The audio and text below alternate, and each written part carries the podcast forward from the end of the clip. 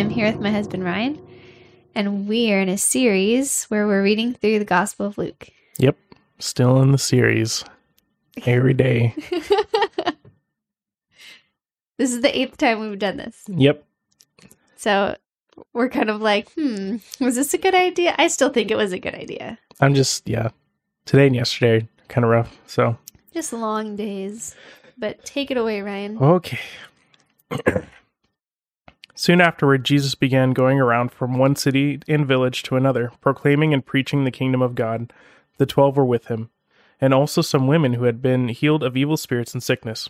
Mary, who was called Magdalene, from whom seven demons had gone out. And Joanna, the wife of uh, Chuza, Herod's steward, and Susanna, and many others who were contributing to their support out of their private means. Now, when a huge, huge, now when a large crowd was coming together, and those from various cities were journeying to him, he spoke by way of, a parable. The sower went out to sow his seed, and he sowed. Some fell beside the road, and it was trampled underfoot, and the birds of the sky ate it up. Other seed fell on rocky soil, and when it came up, it withered away because it had no moisture. Other seed fell among the thorns, and the thorns grew up with it and choked it out. And yet other seed fell into good soil, and grew up and produced a crop a hundred times as much. As he said these things, he would call out, The one who has ears to hear, let him hear. Now his disciples began asking him what this parable meant. And he said, To you it has been granted to know the mysteries of the kingdom of God, but to the rest they are told in parables, so that while seeing they may not see, and while hearing they may not understand. Now this is a parable. Now this is the parable. The seed is the word of God, and those beside the road are the ones who have heard. Then the devil comes and takes away the word from their heart, so that they will not believe and be saved. Those on the rocky soil are the ones who, when they hear, receive the word with joy, and yet these do not have a firm root. They believe for a while, and in a time of temptation they fall away. And the seed which fell among the thorns, these are the ones who have heard, and as they go on their way, they are choked by worries, riches, and pleasures in this life. They bring no f- fruit uh, to maturity. But the seed in the good soil, these are the ones who have heard the word with a good and virtuous heart, and hold to it firmly, and produce fruit with perseverance. Now no one now no one lights a lamp and covers it covers it over with a container, or puts it under a bed, but he puts it on a lampstand, so that those who come in may see the light. For nothing is concealed that will not that will not become evident, nor anything hidden that will not be known and come to light. So take care how you listen, for whoever has, to him more will be given, and whoever does not have, even what he thinks he has will be taken away from him. Now his mother and brothers came to him, and they were unable to get to him because of the crowd. And it was reported to him, Your mother and your brothers are standing outside, wishing to see you. But he answered to them and said, My mother and my brothers are those who hear the word of God and do it. Now on one of those days Jesus and his disciples got into a boat, and he said to them, Let let's cross over to the other side of the lake. So they launched out. But as they were sailing along, he fell asleep, and a fierce gale of wind descended upon the lake, and they began to be swamped and to be in danger. They came up to Jesus and woke him, saying, Master, Master, we are perishing. And he got up and rebuked the wind and its surging waves, and they stopped, and it became calm. And he said to them, Where is your faith? But they were fear- fearful and amazed, saying to one another, Who then is this, that he commands even the winds and the water, and they obey him? Then they sailed to the country of Gerasenes, which is opposite Galilee. When Jesus had stepped out on land, there he met him a man from the city who had demons. For a long time he had worn no clothes, and he had not lived in a house but among the tombs. When Jesus when he saw Jesus, he cried out and fell down before him, and said with a loud voice, What have you to do with me, Jesus, Son of the Most High God? I beg you, do not torment me. For he had commanded the unclean spirit to come out of the man. For many a time it had seized him. He was kept under guard and bound with chains and shackles, but he would break the bo- bonds and be driven by the demon into the desert. Jesus then asked him, What is your name? And he said, Legion, for many demons had entered him. And they begged him not to command them to depart into the abyss. Now a large herd of pigs was feeding there on the hillside, and they begged him to let them enter these. So he gave them permission. Then the demons came out of the man and entered the pigs, and the herd rushed down the steep bank into the lake and drowned. When the herdsmen saw what had happened, they fled and told it in the city and had and in the country.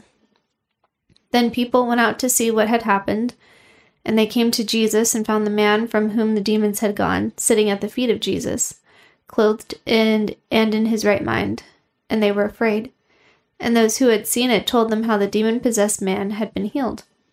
Then all the people of the surrounding country of the Gerasenes asked him to depart from them, for they were seized with great fear. So he got into the boat and returned.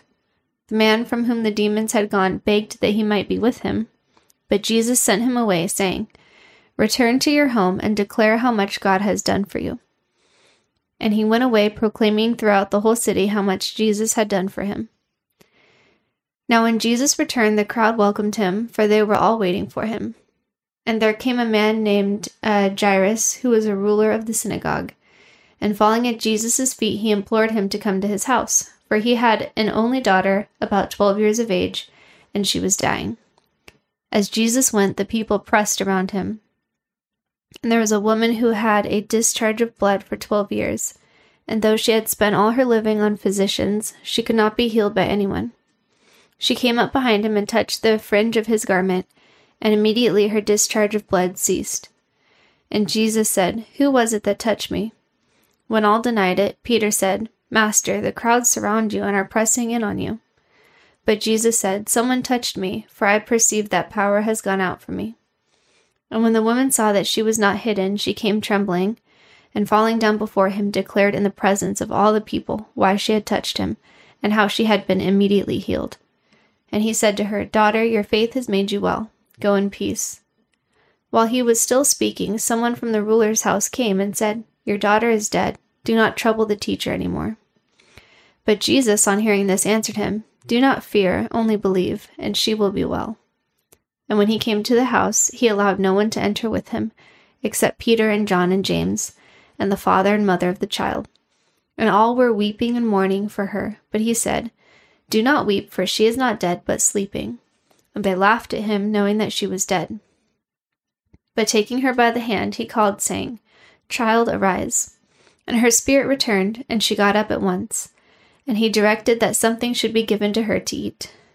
And her parents were amazed, but he charged them to tell no one what had happened. Gives every time, but a great chapter. yeah, there's a lot in this There's one. a lot going on. A lot. hmm Do you have any immediate thoughts or just taking it in? I still like the or the part where he stills the sea. Again, he's like rebuking inanimate objects, and they're responding to him. Wait, what part is that? What S- verse? Uh, twenty four. He rebuked the Oh, wind yeah? and the surging waves, and they stopped. Yeah. And then everyone was like, "What?" but you know what's interesting? I've read that story about the man with the demons um, before. How you know Jesus cast them into the herd of pigs. Mhm. I didn't realize it literally says the people in the surrounding area were so afraid of Jesus for having done that. They asked him to leave. Mhm. which is interesting. That's so strange to me. Well, and so that begs the question because the demon possessed man wanted to go with him Mhm. and he said no. And instead, he kind of left him there as like a herald of what Yeah. had what had been done since they wanted him to leave. So maybe that was a way of you know, spreading the word of of, you know, what Jesus had done Mhm. so that they wouldn't be afraid. But I don't know if that's why he didn't let him come. I was kind of confused about that part. I would think it would be because his job was to, you know, tell people about what God had done. Yeah. Because obviously he was well known around there. Oh yeah.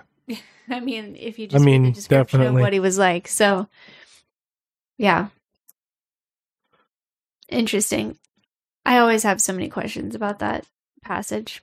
hmm Um, And then he heals the woman with a discharge of blood, and then he raises the 12 year old girl from the dead. Amazing. Yeah. Back at the uh, verse 10, I find it interesting because they ask him, you know, why why are you speaking in parables basically? What does it mean? And he's like, you've been granted to know the mysteries of the kingdom of God. But to the rest they are told in parables, so that while seeing they may not see, and while hearing they may not understand. I really like that verse. Why? um, I don't know. I just feel like it wasn't really explained to me growing up why Jesus spoke in parables, but he literally tells us. Mm, It's a judgment on those who would not believe and a blessing to those who do. well, yeah, and then it's explained obviously after this, after nine and or verse ten. Then it goes into explain exactly what each of the seeds mean. Mm-hmm. Um, Well, and Jesus doesn't always go on and explain his parables, right? I mean, he often Not- does to his disciples. I mean, I think he does single time. to his disciples. Not every time is it written down, right. but So He it's does really nice teach when them. it is written down Yeah. because you're like, oh, this is exactly especially what this means. especially when you're reading like Revelation, because there's a part, a lot of the stuff at the beginning, John explains to you what his vision means, and then as it goes on, he gives less, Less and less and less explanation. explanation, and you're like, oh no. what, what am I looking at here? And maybe it's because you know either he couldn't say it, he was barred from saying it, or you know maybe Or he he didn't even know. Yeah. Yeah. Well, it was intentional either way. Well, intentional by God, obviously. Yeah. But by John. But for know. John, maybe he didn't know what it meant, and he's just relaying what he saw. Yeah. You know, I I don't know, but yeah, that's chapter eight. Yep. You got I anything else? This one. No, I think that's it. Alrighty. Yep. We'll see you guys tomorrow. Thanks, Thanks for, for joining us. yeah. Thanks for listening. Bye. Bye.